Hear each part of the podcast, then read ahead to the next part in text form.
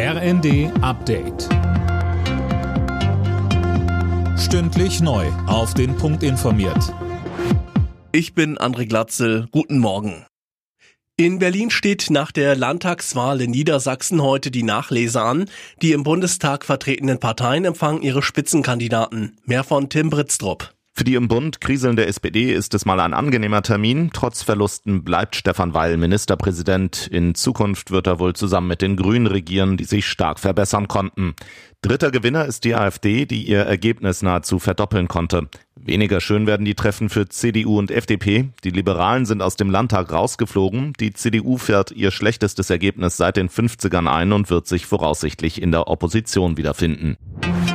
Gaskunden sollen noch in diesem Jahr mit einer Einmalzahlung entlastet werden. Das berichtet die Nachrichtenagentur Reuters und beruft sich auf das Eckpunktepapier der Expertenkommission. Im nächsten Jahr soll dann ein Gasrabatt kommen.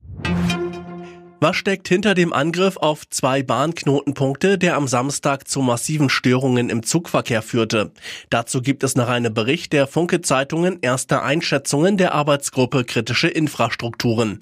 Johannes Schmidt berichtet. Die Ermittlungen zu den durchtrennten Kabeln in Berlin und Herne stehen zwar erst am Anfang. Vieles deutet den Experten zufolge aber auf eine koordinierte Aktion hin.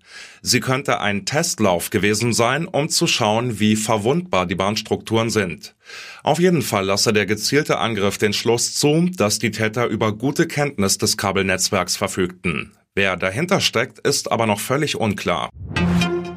Zum Abschluss des neunten Spieltags der Fußball-Bundesliga hat Union Berlin mit 1 zu 0 in Stuttgart gewonnen und damit die Tabellenführung ausgebaut. Direkt dahinter stehen nach wie vor die Freiburger, die sich in Berlin mit 2 zu 2 von der Hertha trennten. Gladbach schlug Köln mit 5 zu 2. Alle Nachrichten auf rnd.de